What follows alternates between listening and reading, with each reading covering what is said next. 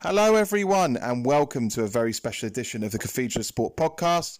Today, I'm joined by my co host, the Right Reverend Bobby Love, and also we have a very special guest on the show in Musselburgh Athletic Chairman Carl Cleghorn. He'll be telling his story from Falklands to football chairman and promoting the goodwill of Musselburgh Athletic Football Club. This show has been kindly sponsored by Jamie Mack of Edinburgh. Jamie, thank you very much. Indeed, we are a fast growing podcast, and to keep our content flowing, we need all the help we can get, and it will all eventually lead to things like a studio, better mics, and our dream of going visual. So, Jamie, again, thank you from all us here at the Cathedral of Sport. Right, guys, let's let's let's start with you, Bob. How on earth are you, mate? Uh, I not too bad, Ash. I can't really complain. Uh, finally going to get back to good in a few weeks, so the boredom will settle down. But uh, aye, we're doing not too bad. How's yourself? I'm I'm very good, thanks. Um, daughter's not been too well this week. Um, she started nursery though, so that's a good thing. Bless her. But apart from that, I've just been doing podcast stuff really and trying to get some shows and guests together. Ladies and gents, as stated, we've got Musselburgh Athletic Chairman Carl Cleghorn on the show. So, Carl, how are you, sir? Aye, all singing and dancing tonight, Ash. Well, thanks for inviting me along, you and Bob. I hope that uh, all goes well for you. Brilliant. Pursue the dream. Pursue the dream. Carl, look, look, I mean, me and Bob can talk about ourselves and say, like say how we are and stuff like that. But this show's all about you, mate. So we're we're going to start. We're going to start now. We're going to rewind all the way back to the beginning. Tell us where you grew up and how was life growing up. Okay, well, I'm just uh, just a, a, normal laddie. I, I, was dragged up in uh, the village of Wallyford. My father was a coal miner, mum was a housewife, ran about daft with all the laddies in Wallyford, Wallyford Primary. Had a great time, made some really good friends. Uh, played football all of my life, all of my life, football and sport. Uh, I was quite an intelligent bloke, but I wasn't bothered about that. I just wanted to be outdoors went off to the grammar, Musselburgh Grammar. What a laugh that was as well, you know. we had a great, uh, great PE department, a guy called Walter Roy. He was uh, sort of the manager of Stirling Albion at the time. So he would always try and encourage us into playing football and getting involved in sport and staying out of trouble.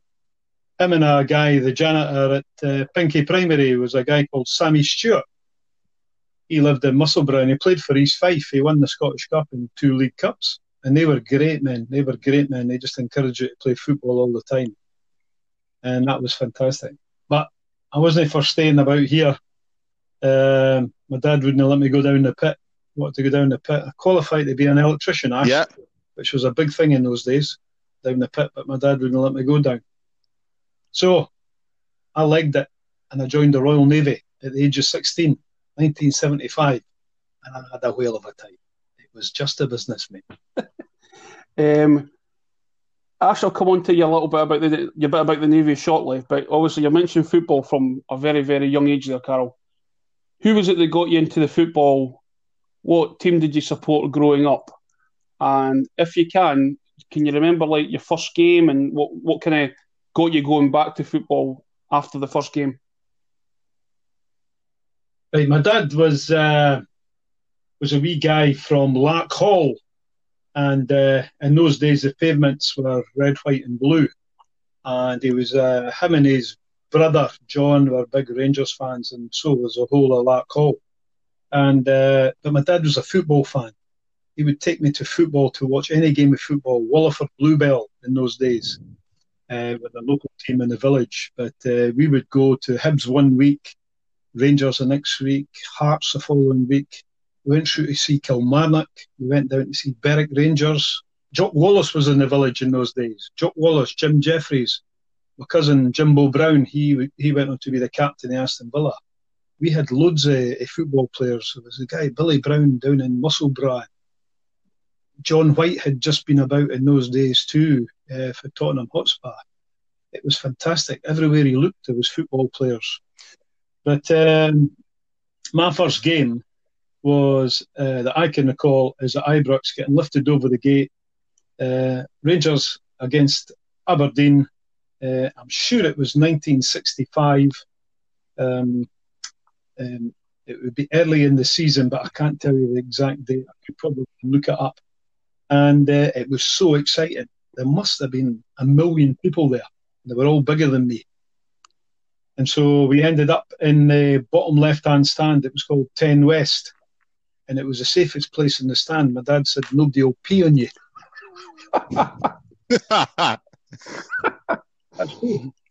And then didn't go to the toilets. It was a long walk to the toilets. I used to just have a, a pee there, you know what I mean? But he would uh, speak to his pals, like um, Tommy McLean was a, a pal of his, the Rangers player in the wing. And he would come down the wing and speak to my dad during the warm up and everything like that, you know, and have a blether, um, look for a draw, a fag in that. Wee Willie Henderson, these type of players, and uh, my dad and his brother and the, the gang of them for that call. And the funny thing was that my dad had three sisters and uh, they all married Catholics.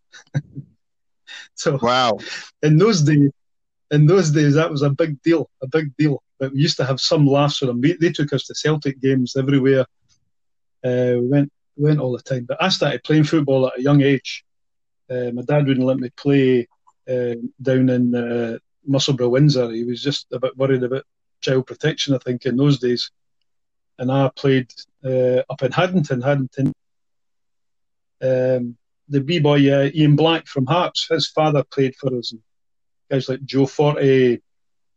Uh, there was loads. Twenty Thompson for Tranent. These were superstars in those days. Stride through games, brilliant guys. I think they went all on to play for Premiership clubs or First Division clubs in those days. Wow. I uh, ran away to join the Navy, you know, and uh, I, it was made for me. Travel, adventure, sport And occasionally you had to work, you know. That, that's what I was going to ask you about, Carl. Like, you've covered your uh, early football experiences and stuff like that. I, I never actually knew you were uh, you were taken to Rangers as a kid. By the way, I always thought you were, you know, Musselburgh, Musselburgh only, or maybe one of the local teams like Hearts and Hibs.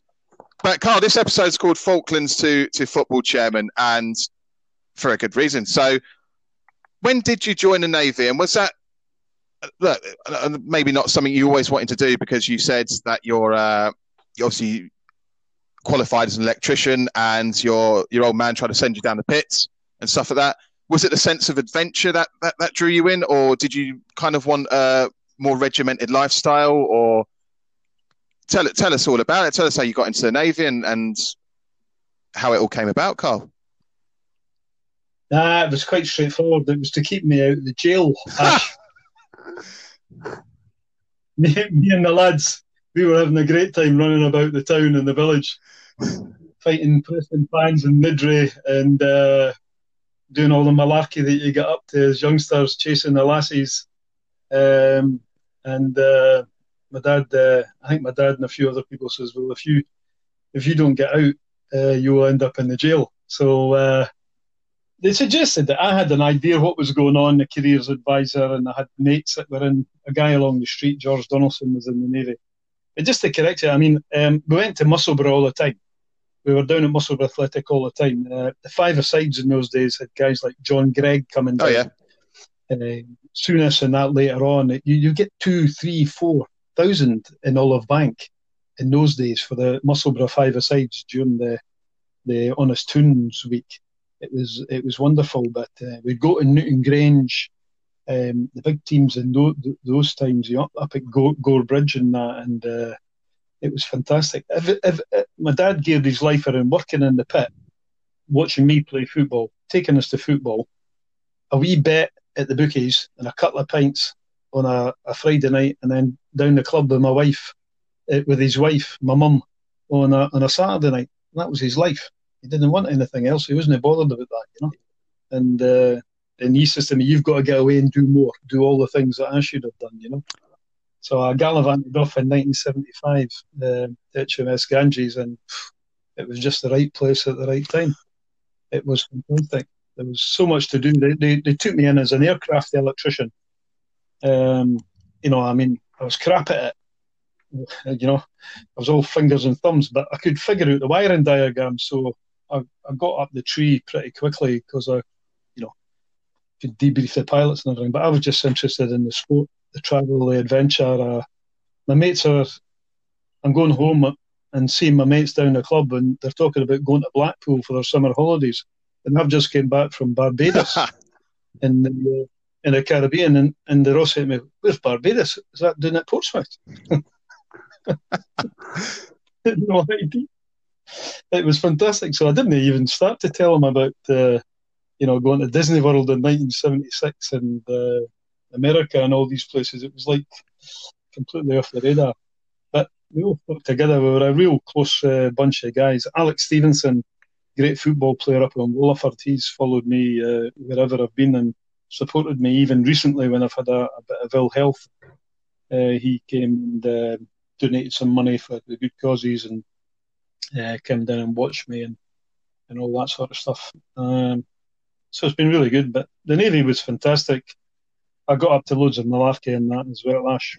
Bob, you know, you, you guys would love it yeah. too. Right, you're not too late to join up, right? if your woman chucks you out, go up to the careers office and sign up. Tell them that Carl sent you. right? You'll be in the Caribbean before you know it. Carl, that obviously early in your Navy career, um, all, all the fun and games of, uh, the, the every port scenario. Okay. Um, now, going to go something a little bit bit more serious now. Um, Thatcher came in, and I'm not wanting you to, to delve too far into this, by the way, but you did serve in the Falklands War, didn't you, Carl? I did, yeah. I found myself there by accident. I had got injured, and um, I, I, got injured um, over in Northern Ireland. I was over there, and I had got injured, and I had got some operations, and I went up to Norway uh, for the winter survival training. I was involved in all that sort of stuff. We had helicopters up there, and um, my boss uh, said I shouldn't be here. You yeah. Know? So I said, "All right, okay, boss, I'll, I'll go away. Just pretend I'm not here." You know. So uh, got back to Yeovil in March and uh, came home and leave to see my mum and my dad. And uh, the police turned up at the door the first night I got home. Been away for three months, saying I've got to go back. Not doing that, like you know, I'm up the club with the boys and down Stag's Bar, and then up the town, you know. And uh, so the second night they came back and said, "Well, if you don't, they arrest you." So I went back, and lo and behold, two days later, I woke up in a place called Ascension Island. And then we heard on the news that the Argentinians had invaded uh, Port Stanley. And everybody looked at each other and said, Where's Port Stanley? It was the Falklands. And we were going, Oh, I wonder what why we're here yeah. then, you know? So we spent a bit of time on uh, Ascension Island getting ready for the task force coming down, building helicopters, preparing Marines and Special Forces, getting weapons and all that sort of stuff that you would expect in the military sorted out, stealing kit, you know, because it was really, really hot, seven degrees south of the equator on this tropical island. And we were going down the Falklands where we had just came from Norway and it was as bad weather as that. But all our kit was up in Norway. so we were in shorts and t-shirts looking for looking for uh, Arctic uh, or winter clothing, you know, and uh, it was fantastic. So yeah, we went down there, and, and there was some bad guys. I don't know, you know. I mean, it's all politics, cool. isn't it? They came in there, and, we were just sent to try and keep the peace. We did the same job in uh, over in Northern Ireland. I love my time over there, and then in other conflicts, we never really started any fights anywhere uh, maliciously. Certainly not at our level, but we just tried to help keep the peace, sort out things, save a few lives, and um, it all worked out really well. You, you know, I mean, uh, it's not glamorous, um, you know, but uh, you know, everybody was up for it. Everybody was up for it, and uh, we had trained, and uh, we got on with the job, minimum amount of time, and uh, you didn't want to come second when you're in conflict and somebody's firing big guns and helicopters and jets are trying to drop things on you that go bang really loudly, really loudly. It's no. really fun. And that's where a lot of ex servicemen uh, have got PTSD and similar type things like that. Yeah. I do a bit of support them now, but uh, it's, um, you know, it's a good life. It's a fantastic life. And if you get through it, then that's fine. You know, I had 20 years of it and uh, I wouldn't miss it you know anything that I'd done. I was really fortunate. I got promoted to become a officer in the Navy halfway through.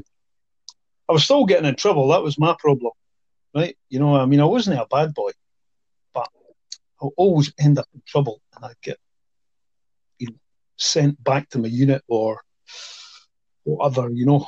Um, but I was valued, I think, because they always wanted me on their teams, and you know, we done quite a few things. Um, I got to see 99 different countries. Wow. I went to 100, 189 different places. I've been to about Um, six. I've been to about six, Carl. Hey, Ash, they paid me for going. Sometimes I wasn't going to miss out on that. No way, a boy for Wallyford.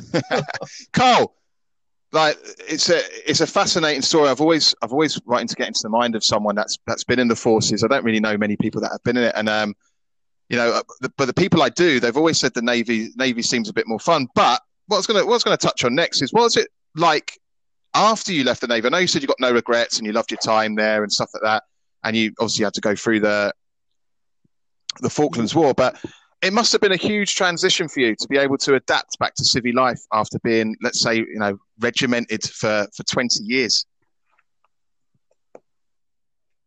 Yeah, it was. You know, the people around me keep my feet, feet on the ground, you know. Mum was quite ill at the time. I come home to look after her. I had some mates that were having difficulties. Uh, it was a great up and different. I had been fighting other people's battles, you know, and conflicts and uh, this, that, and the next thing. And there's lots of bad guys out there, so you just keep on going out to sort them out. So I said, I'll come home and get a peace and quiet, me and the wife, and settle down and do what you civvies do, Yeah. And uh, uh, we were going to go to Australia, but it never worked out. My wife had to stay in the Navy. She was in the Navy for a wee while longer. I ended up joining the, the local police Oh. um, up in Edinburgh and had uh, 20 years uh, mainly at Wester Hailes um, and working in the, the, the events planning, firearms teams, public order teams, getting into just as much uh, trouble as what I ever did when I was in the Navy. Just a different uniform and a different know. day. But they paid me for it, Ash. They paid me for it. So I never. I, I never knew, I never knew you were a police officer. You never told me that before. Yeah, well, there you go. You see, I'm, uh, yeah, yeah. I've, um, I actually was in the, the police longer than I was in the military. But um, I done, uh, I quite liked it. I was out in the streets all the time. Um, I used to go and do all the events here in Edinburgh, uh, tattoos, Highland shows. I've done over 500 football games, working in the tunnel or the control rooms. Used to speak to all the managers and players, you know, at the Hibs and Hearts games. I even done some Livingston ones, loads of times at Murrayfield. Looked after the King of Tonga. You know who the King of No. Tonga is? A really big, heavy guy. He gives you diamond watches if he likes you. Okay. Never gave me any likes, but you know, I think I got a bottle of whiskey, but I had to hand it over to the boss. but um, yeah, yeah, yeah, I did all those type of things, you know, and um, everybody, um, you know, if you look at me up in Sky, if you look up in Sky, that Neil Lennon incident with the boy uh, John Wilson, uh, who tried to go at Neil Lennon. Well, I'm the guy that's in charge of the pitch that night, and had to sort that malarkey out. You You know, never knew, never knew that as So- well, Carl. that made that made national news. I, I remember. I think I was staying back down in England at that point, and I remember, I remember that coming on the telly there, and I was like, oh, "Who's this lunatic?" Like, but anyway, but Carl, I, I, Yeah, I'll tell you a funny story about that, right? Just Yeah, a quick one, right? We, uh, I, I was in charge of the pitch, so I made sure that Neil Lennon was safe, gave the code word to the boss, and then dived on him. Got him off the pitch really quickly into the tunnel. And just about maybe to stick one on him in the Sky TV. I've got the cameras on me, so I think twice, get him out of here. So get them through the front door at Tynecastle and just walk along the front to the police station there, you know, to just to lock them up. Because uh, we had 3,446 Celtic fans going to come on the pitch they weren't very happy. Anyhow, I just get out to the front of the stand, and there's two old jambos, must have been in their 70s or 80s. We knew each other quite well, you know. And I had this boy in the handcuffs and the arms up his back, and the old boys came up and started hitting him. Yeah, we black, you know, called him lots of names. And I'm saying, get away, get away. I've got him arrested. Got to get him into the jail, you know. I'm going to die for him, you know. oh well, okay, right, no bother at all, boys. Just I'll leave, I'll, I'll leave him to you, you, and you can do more than what the sheriff court can do, you know. But uh, Some, the boss was quite pleased because he was watching me on camera. He thought I was getting assaulted, but he was. They were getting stuck in about him. They're about 75, 80 year olds, you know. Christ Almighty! But You've brought disgrace upon our football club, he said in a very Edinburgh, non posh accent. we're, we're, we're gonna we're gonna move on to to the present now, uh, Carl. We're gonna let's talk about Musselburgh. I know I know Bob's got quite a quite a few questions for you in in regards to Musselburgh Athletic. Uh, aye, just to just to kind of start off. I mean, you've been involved now with with, with Mussy for a for a few years now. Um, I believe you kind of got involved when they were at a, a slightly low ebb. What was your kind of reasoning for, for getting involved with them? And I mean, no, it's not really going to be particularly good for your health getting involved with a football team. So, what was your what was your methods in, in their madness here? Well, you know, I mean, I had uh, I got retired early, very fortunate, um, and uh, I had you know, nearly forty years in uniform, so I retired at before just before I was fifty six, and I've just been doing wee bits and bobs around about the town and supporting my family and a few other people, ex servicemen and things like that. And um, I used to go to Musselburgh Athletic on and off, just occasionally. My big friend Kenny McKenzie uh, got me to go along more regular. And I loved the football because you were close up to it. It was like back being in the tunnel again, you know. You could hear the tackles getting crunched in. You could hear the players, uh, you know, getting up and want to get on with it. It was really good. But um, anyhow, it, it, things weren't working out in Musselburgh, and um, I, I, don't know a lot behind it there. Uh, and then one day a, a, couple of them came to my door and uh, they said, We would like you to be the chairman of Musselburgh. And I went, uh, No, for me, I'll help you out. You know, I'll give you a few bob. Take it that's what you're after. I'll give you. I had run a couple of businesses and uh, in my spare time, and I said, I'll give you a bit of my experience and my time and you know. But uh, I'm not going to be the chairman. No way. Because I know that's a load of hassle. Uh, so they were really disappointed. I could tell on their face they were disappointed. But I says that was a good one to swerve, you know, without a doubt. I'll go and help the club, no bother. But anyhow, they came back two nights later and they says, uh, "Nah, you're the man." He says we've fixed up. Uh, we had a couple of meetings in the meantime, you know, over the the club supporters base, and um, things were quite awry. And it, it, it, the thing that happened, I'll tell you, fellas, is I nearly panicked because I thought the club was going to go under. Simple mm-hmm. as that. Mm-hmm. The wee bit of advice I took told me to, uh, it was going to go into administration and it, it, wasn't a good situation, you know. So uh, that made me definite in the thought that I'm going nowhere near it, you know. I'll, as I say, help out. Uh, but uh, anyhow, they came to my door and they had those looks on their face, you know, like, you know, a disappointed rabbit. Uh, and uh, and I just uh, I, I just melted, and that was it. That was it. I went down and uh, we got an EGM together. They all came together. They've worked their socks off. I've just been like the captain of the ship, you know, organising things and making sure things are uh, done, uh, done right. Uh, it's it's a modern day miracle, and it's a great place to be. With um, they, have taken me on board as I am, and I know I've made them move back into the community. very transparent. People come down, the treat you and it's fair. There's nothing hidden, and uh, they just want to get on and do things. They've, you should see the, the ground at the moment. You should see Olivebank at the moment. I, I don't think I've seen it better. That's what I was going to touch on later on in the in the show, Carl. We're going to we're going to move into uh, the, all the ground improvements and stuff like that. But firstly, there's, there's just a little point I want to touch on um, for our listeners that, that don't know. Now, Musselburgh Athletic used to be in what was called the Scottish Juniors. It doesn't mean there were junior players, as in juniors, as in youth players playing. Juniors, to all our English listeners that, that don't know, uh, means non-league. Basically, it's the same as non-league in England. What you know, what, what that would be called. So, Musselburgh Scottish Junior Club, and a couple of years ago, it was put to the clubs to move over into the Scottish pyramid system because the junior FA is completely separate to the Scottish FA.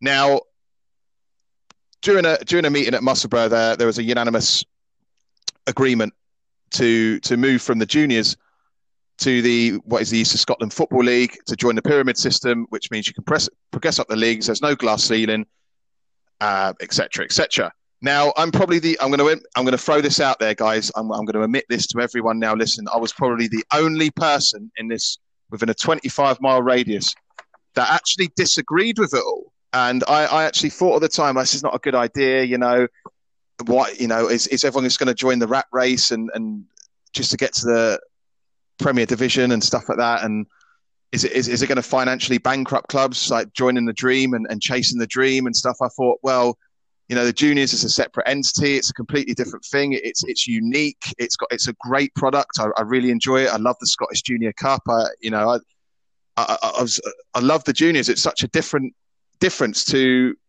the SPFL setup, and you know, it was a kind of release.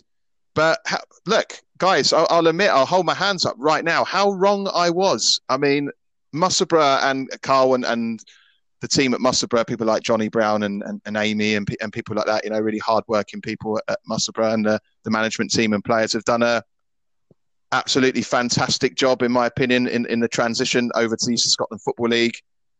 And yeah, I mean, the only the only thing that I'd say out of all this is I was completely wrong. So I, I apologise to all of you for being, I don't know, slightly negative about that. Aye, well, then you see, uh, a few people have had wake up calls. Um, Ash, you know, I mean, the the junior football was fantastic. It's good football. It was a good quality of football. It was better than the, the East of Scotland League, which we joined. East of Scotland League is tier six of Scottish football, so it's above the glass ceiling. You couldn't go anywhere in the juniors. The far as you could go in the juniors was the Junior Cup final. If you wanted to uh, find what level you really could play at, and your town and your community could support, you had to join uh, the seniors, and that's what the East of Scotland Football League is. Extremely well run uh, football league, football association. Uh, the secretary um, is a is a wonderful man, David Baxter, and the chairman has been forty, nearly fifty years round and about football. I, I knew him as a kid. Um, and they've got all the rules, uh, all set up and everything. So we came in and we held our own, and um, that's tier six of Scottish football. If we're good enough sometime in the future, we'll hopefully get into tier five, which is the Lowland League. And then um, I'm not saying we'll progress further than that. We've got to find what our level is. We have paid off all the external debt now, so we are sustainable. We live within our means. And if we can find a way of progressing even further, damn well we'll be giving it a try. And tier four is SPFL two. Um, you can see teams, you know, Edinburgh City, Bonnyrigg, Kelty, East Kilbride going through there. We, have got a brilliant management team. Kevin McDonald leads this management team, very young team down at Musselburgh, uh, and we've got 20 players. I've got a a real bag of enthusiasm. I was down at training last night, and to see the boys um, having a knockabout match at the end of it, and we had a new boy come along as well, and uh, quality, quality stuff. It was really good, and I was just kicking every ball. I was wanting to be on the park with them. You know, they have got so much to look forward to this season, and Matty King, the captain, like he's just holds it all together. Um, and the manager just comes in and he's he's he, a new young manager, 35 year old. He's got the UEFA badge. Uh, he's got them fit, training, he stimulates them. They're playing good football at a high tempo, and this is early in the season, you know. But he gave them fitness programs. None of them let them down, and uh, they value what's happened for all these people say you've named them there. We've got a great vice chairman, Norman Murray, who has driven the SFA license because um, we're applied to be a license club. Um, they, they really value what's happened at the ground and uh, they feel part of it. So it feels like one big, huge family. And uh, as the issues and problems come in, we're able to find solutions to them uh, without falling out with each other and um, just, you know, find a way ahead. And uh, Olivebank's a good place to be at the moment, but hopefully we'll put on some good football for uh, the people that come and support us as well. Can I ask then, Carl? You talked about bringing like you've got a young, enthusiastic manager, like a young, enthusiastic team. Is it easy or difficult to attract players for a team like Musselburgh? Because obviously you're in such a saturated area for football teams, it's at the level you're at as well. You know, there's a lot of money being kicked out uh, for the Lowland League East of Scotland and now the West of Scotland. Are you finding it kind of difficult to compete? Is it a case of getting the right player for the team? Is it each other together? How, how's it been? It's been working very well, Bob. The uh, the fact is, there isn't anybody at Olive Bank that doesn't want to be there. They're not there for the money. They're not there for being part of a big time setup at the moment. They're there because they want to play for the team, play with the lads, play for the manager, and uh, put on a show for for everyone. Uh, there it is there's a fair bit of money flying about with some of the, teams that are really want to get on quickly. You know, uh, nobody can compete with Kelty um, uh, at the moment. They're the the big team up in the Lowland League there. Berwick Rangers have came down, and I think they'll. I really want them to do well. You, you know, we, we feel emotionally attached to Berwick, and they've got a great bunch of guys down there. But they're going to struggle to get out that Lowland League back up to the uh, SPL one or two, where the, they've always have been, you know. Uh, and there's there's quite a few other teams coming through. You know, you know, Tranent have done a fantastic job too, uh, but there's other clubs. Haddington got their license. Uh, now the West of Scotland League's been formed. That's on Tier Six as well, and you'll get the big teams from the West of Scotland wanting to come up and have a piece of that pie as well. Because once you get your license, you can play in the Scottish Cup every year. Simple as that. And you can, you know, attract more players and sponsorship. Um, everybody has to find their level, and we're below the level that we can financially support the, the, the amount of supporters out there can come in and help us with the club and everything like that without having to um, have a, a, a, guy pumping in quarter million pound a year. Um, the supporters keep Musselburgh Athletic going um, with A, their cash and B, their time. Uh, and occasionally they get a game if the SFA will ever let us play again, or the Scottish Government maybe. Topical. Um, we, uh, we're part of the entertainment business. You work all week. You want to come along on the Saturday and meet up with your good brother and your mates for a pint, see a good kick about on the park, and then have a chunter about it at that night down the pub. Simple as that, you know. Uh, and this is what we're putting on at Olivebank. But um, it's all transparent, honest, and straightforward. And we're going to work really hard, put in a really big shift in the next two to three years to um, to sustain where we are and build upon it. And that's exactly what we're doing now. That's where so, we are. I'm very proud of them. It sounds amazing. And look, I haven't I haven't been to see the the new ground, well, not the new ground, but the the, the ground improvements yet. But um, Bulb's in Bulb. I rang Bulb earlier, and he's he's very interested in your shiny new floodlights, aren't you, Bulb? yeah, it's just we kind of we discussed that because obviously, um, I was going to say we've been through it. For the listeners that have maybe not heard us before, I am an Edinburgh City fan and season ticket holder, and always us being promoted into the league you have the SFA license and you have to attain a certain status and all this kind of stuff. And floodlights the license. Now you mentioned a couple about the SFA license.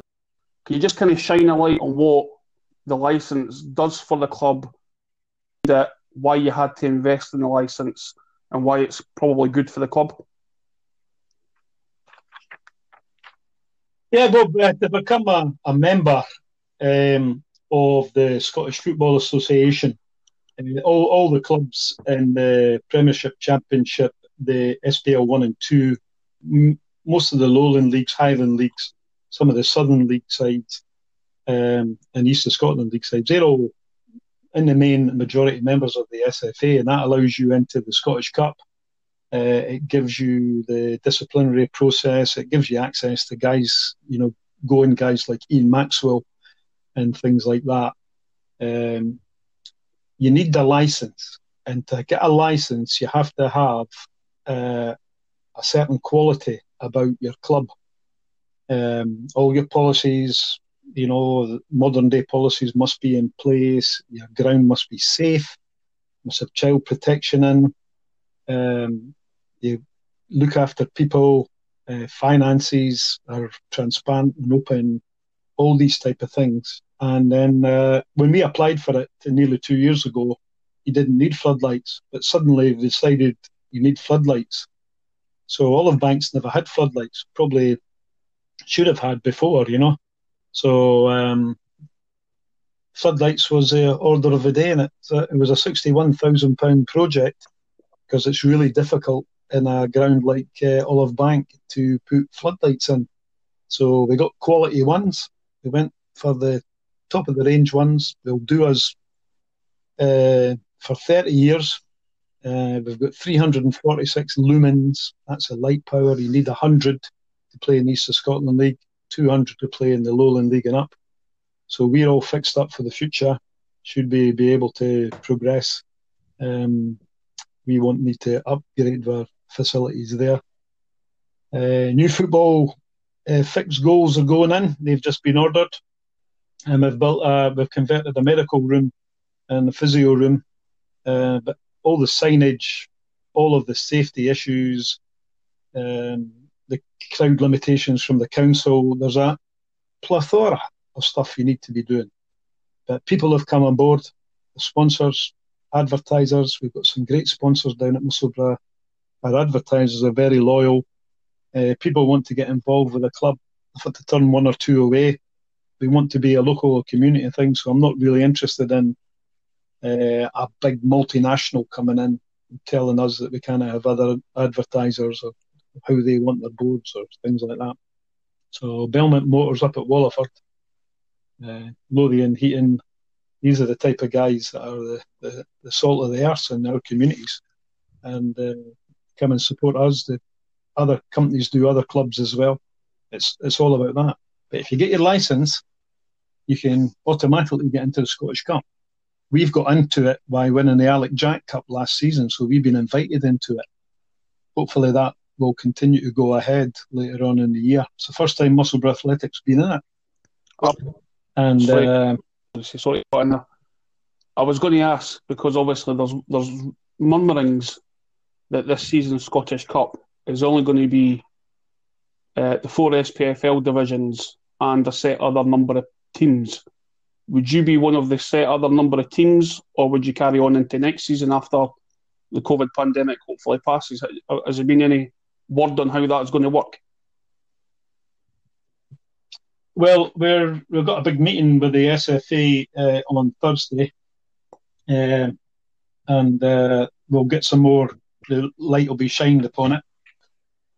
Uh, you can take. Uh, there was a, you know, a proposal put out that uh, only ten of the lower league clubs would get in, and the rest would get a payoff, a lump sum payoff. You know, because they've got a shorter period of time for the Scottish Cup to be the rounds to be uh, done. But Musselburgh Athletic, under my uh, stewardship, have decided that uh, we aim to be one of those 10 people, or as the a, a counter proposal is being proposed by uh, Kenny McLean, our league secretary, he's the Scotland league secretary, where we can have a sort of playoff competition amongst the 60 odd clubs for those 10 places, um, like a qualifying separate qualifying competition. Um, and uh, so we're just waiting to find out what's going on there. But we uh, we're COVID ready. Our ground is all legal, and we will not be taking a bribe um, not to play in the Scottish Cup. We'll be one of the clubs that goes up there. We might, you know, be unlucky and get a an away tie against Buckie Thistle or something like that, and it'll cost us a fortune to go up there and you know. But if we get a home tie at the Olive Bank, can you imagine how exciting that would be for the Musselburgh, Wallyford, White Craig conurbations? Oh, wonderful. The people deserve definitely. what they've been through. They deserve it. Definitely, Carl. And I mean, look, I'm, I'm going to say that, that the whole fundraising effort by by everyone at, at Musselburgh Athletics been nothing short of a, a miracle. You, know, such loyal people, such a loyal community.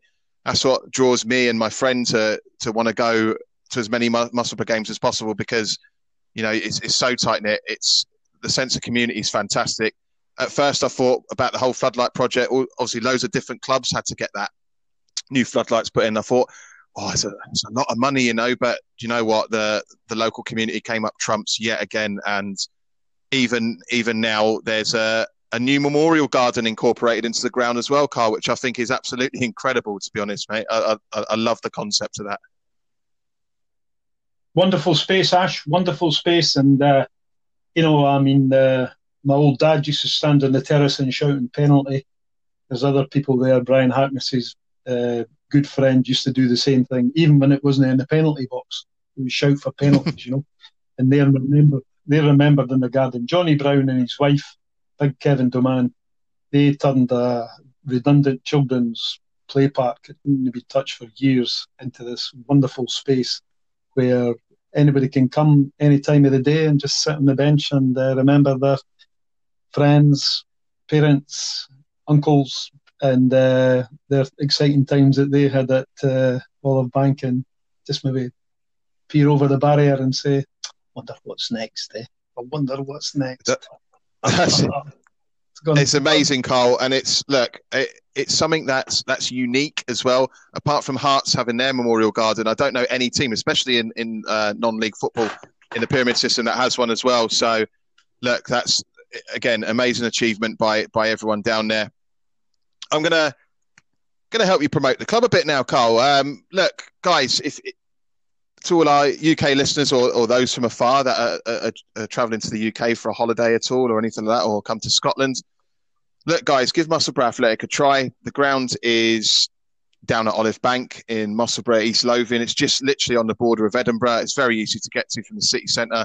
You can get there by train. There's plenty of buses that take you there it's affordable football. You know, the fans will take you in there uh, like they're one of your own. They did to me when I, when I first went there. Me and my mate James, they you know they just took to us straight away, and we were like, wow, you know, this is like this is incredible. Um, there's a, there's a great bar inside the ground known as Bruns Bar, which is uh, run by a great character in Johnny Brown. There's some great people down there.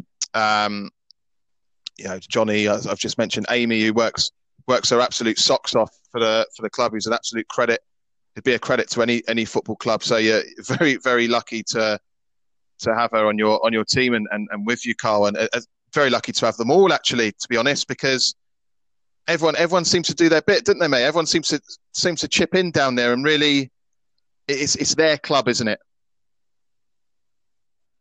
Well, that's what it is, and that's uh, that's only right, Ash. Uh, I think that that works well. We uh, we have people Amy's a, a, a, young lady, and we have a 72 year old vice chairman, you know, and we have uh, men and women in between that are on the committee that come and do things for us.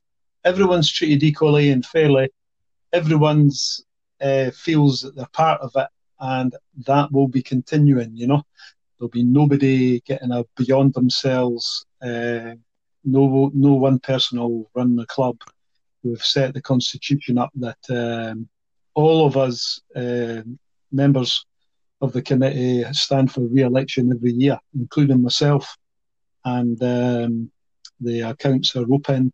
It's a it's a good place to be. It can be quite fun, but you know there's a lot of work goes into it. Um, you were asking earlier on about how it is to attract other players in we are attracting players in now that we never thought that we would do at this stage. Uh, but we've got a squad signed up.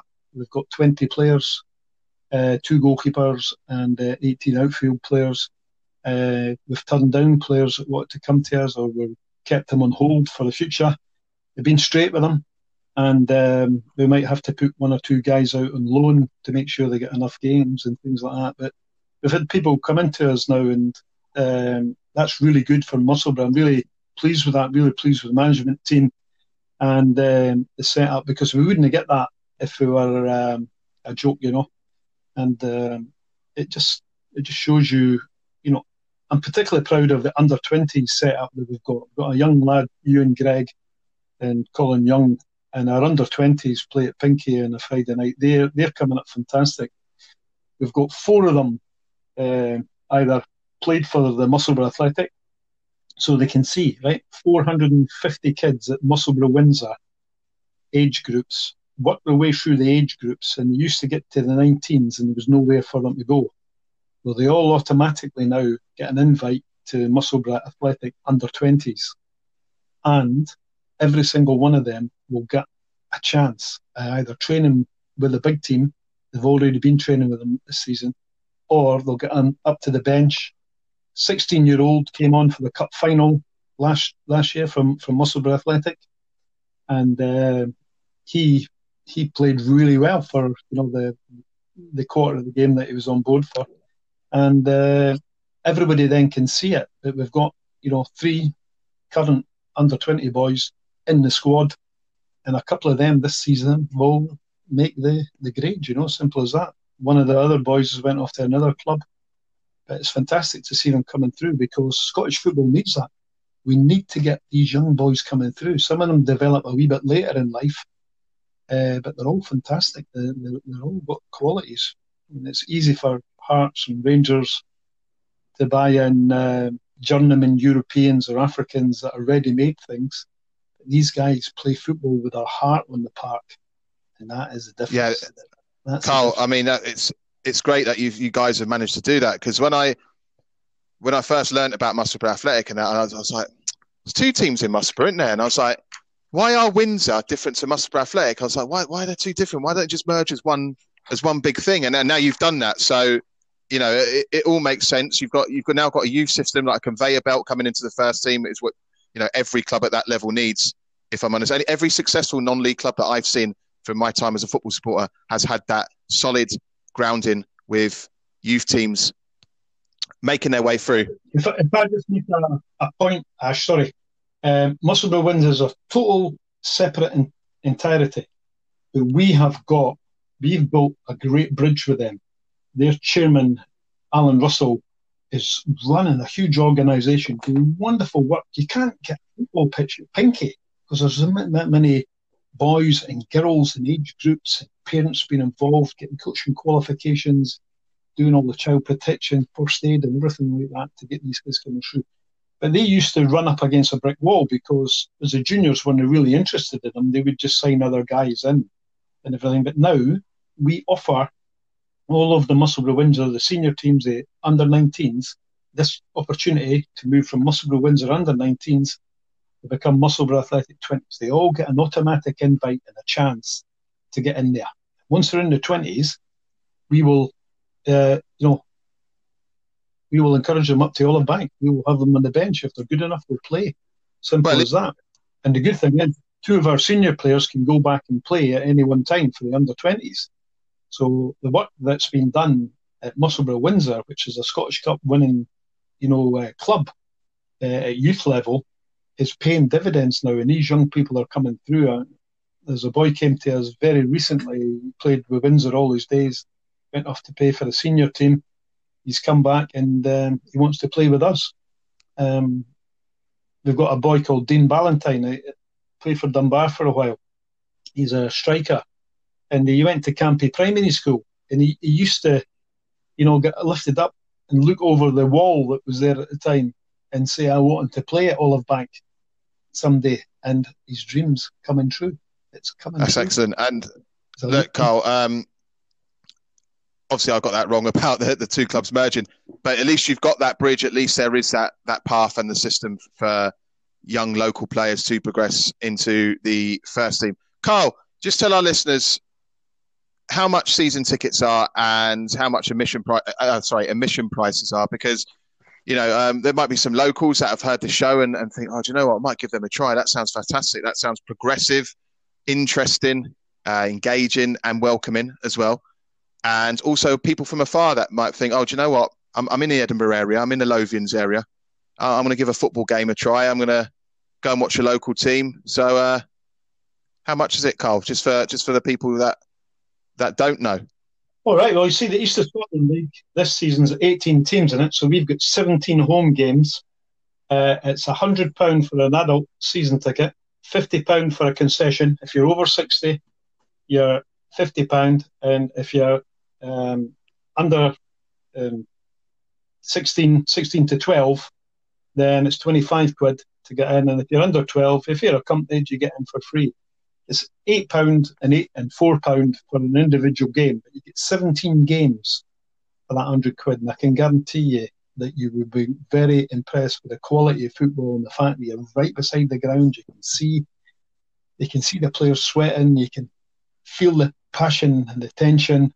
Uh, and uh, if you want uh, a cup of tea or a can of beer, we're in that business, you know. The pies are quite good too. Ash, they certainly are. And uh, my, myself and my pal James, who, who people know quite well, we've we've bought season tickets ourselves for next season, so we can't we can't wait to get down and, and see what the new, um, well, the updated, I'd say, ground looks like and how everyone is. Because I haven't seen people for a few years. I'm, I'm I'm really excited to get back in a football ground and at such a progressive club. I'll tell you this: if you, James, or anybody who's bought a season ticket this season is disappointed, I'll give them money back. It's not a problem. Every penny of it.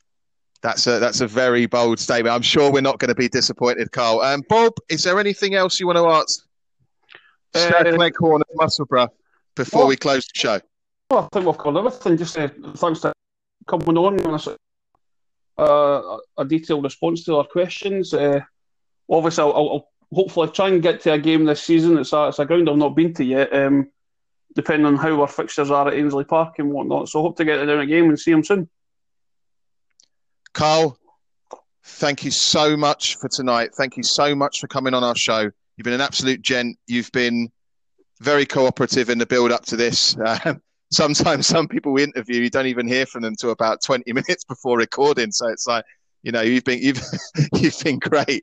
Um, you know, got best obviously, obviously. I... No, we, we wish you all, all the best, uh, Ash. What you're doing is a fantastic thing. All, all the young people are asking me about it, you know, and I'll get all the old ones trained up on the podcast, and uh, they like the information. They like the flow of information nowadays. They don't like hidden things. They don't like things not yeah. to happen. We um, we need to be getting uh, uh people uh, out socialising off their, you know, the computers away from their work and just relax. And we're just trying to put them in a nice, safe environment with a bit of quality uh, players there. I tell you, I'm I'm now nearly 62 and I'm full of enthusiasm, particularly after watching them training last night. I just couldn't believe what a shift they were putting in. And as I say, everybody down at uh, Olive Banks wants to be there. I'm, I'm holding nobody prisoner and I'm not paying anybody huge amounts of money. You know, they're getting paid decent rates as the manager decides. He, he he's the man. He comes to me. We negotiate it, and um, I'm sure that quite a, you know, a, few of them certainly could be off getting more money, but uh, they're uh, they're coming down here and they're competing for their places. So it's a good, exciting place to be. And um, if people are not happy, I'll listen to them and make changes money back. There you go, guys. That's from the, from the horse's mouth there. Um, Carl, again, thank you so much for coming on. Bob, again, thank you for being our co-host, uh, doing a great job with me so far. So I'm, I'm you know, really happy in that sense. Uh, so, uh, uh, guys, I can't wait for our next show. Our next show is a football show. We are interviewing Hearts fan and YouTube vlogger Aaron Fraser. We've also got some great guests coming on in the future. We've got a footballer that was once threatened by the Chinese mafia for being involved with a mass brawl between QPR and China. We've got a boxing world champion coming on, guys, as well uh, within the next month. I'm just waiting back for the date, and he's he's going to be confirmed, and that's going to be all on our social media channels. You can find us on Twitter at cathedral underscore sport. We are on all the platforms Anchor, Spotify, Google Podcasts, and Apple Podcasts as well uh, Pocket you know, all the all the stuff you can get podcasts on. So give us a listen, give us a try. Any feedback you've got for our shows or anything like that, just tweet us in, or you can email inquiries. Um, uh, well, all our inquiries go to cathedralsport at outlook.com, so email us there if you want to take it private. Feedback, all feedback to us is good feedback. Construct, constructive criticism is fine. I don't mind at all, and I'm sure Bob doesn't either. Again, guys, you have a lovely week. Thank you very much for tonight. All the best. Thanks very much, Ash. Thanks, Bob. And uh, good luck. We'll be tuning in and uh, finding out what's happening because you're keeping us well informed. It's good news, mate. Bob, take care, mate. And yourself. Ta ta, everybody. Keep safe. Cheers, everyone. Thank you. Hi, guys. Just one last thing. Look, some of you, most of you, will have picked up on quite a few very small, niggly sound issues and technical issues during that. Absolutely out of our hands, by the way. Um, they, they, they can't be edited out. Unfortunately, it's it's sometimes with the app things get a bit mixed up in in transition when we're when we're trying to speak, and the sound can dip quite a bit. It's it's honestly it's such a pain to get out. So guys, look, until we get a studio, until we get things like that, just bear with us, please, and and keep listening. Also, thank you very much again to Jamie Mack for sponsoring tonight's show.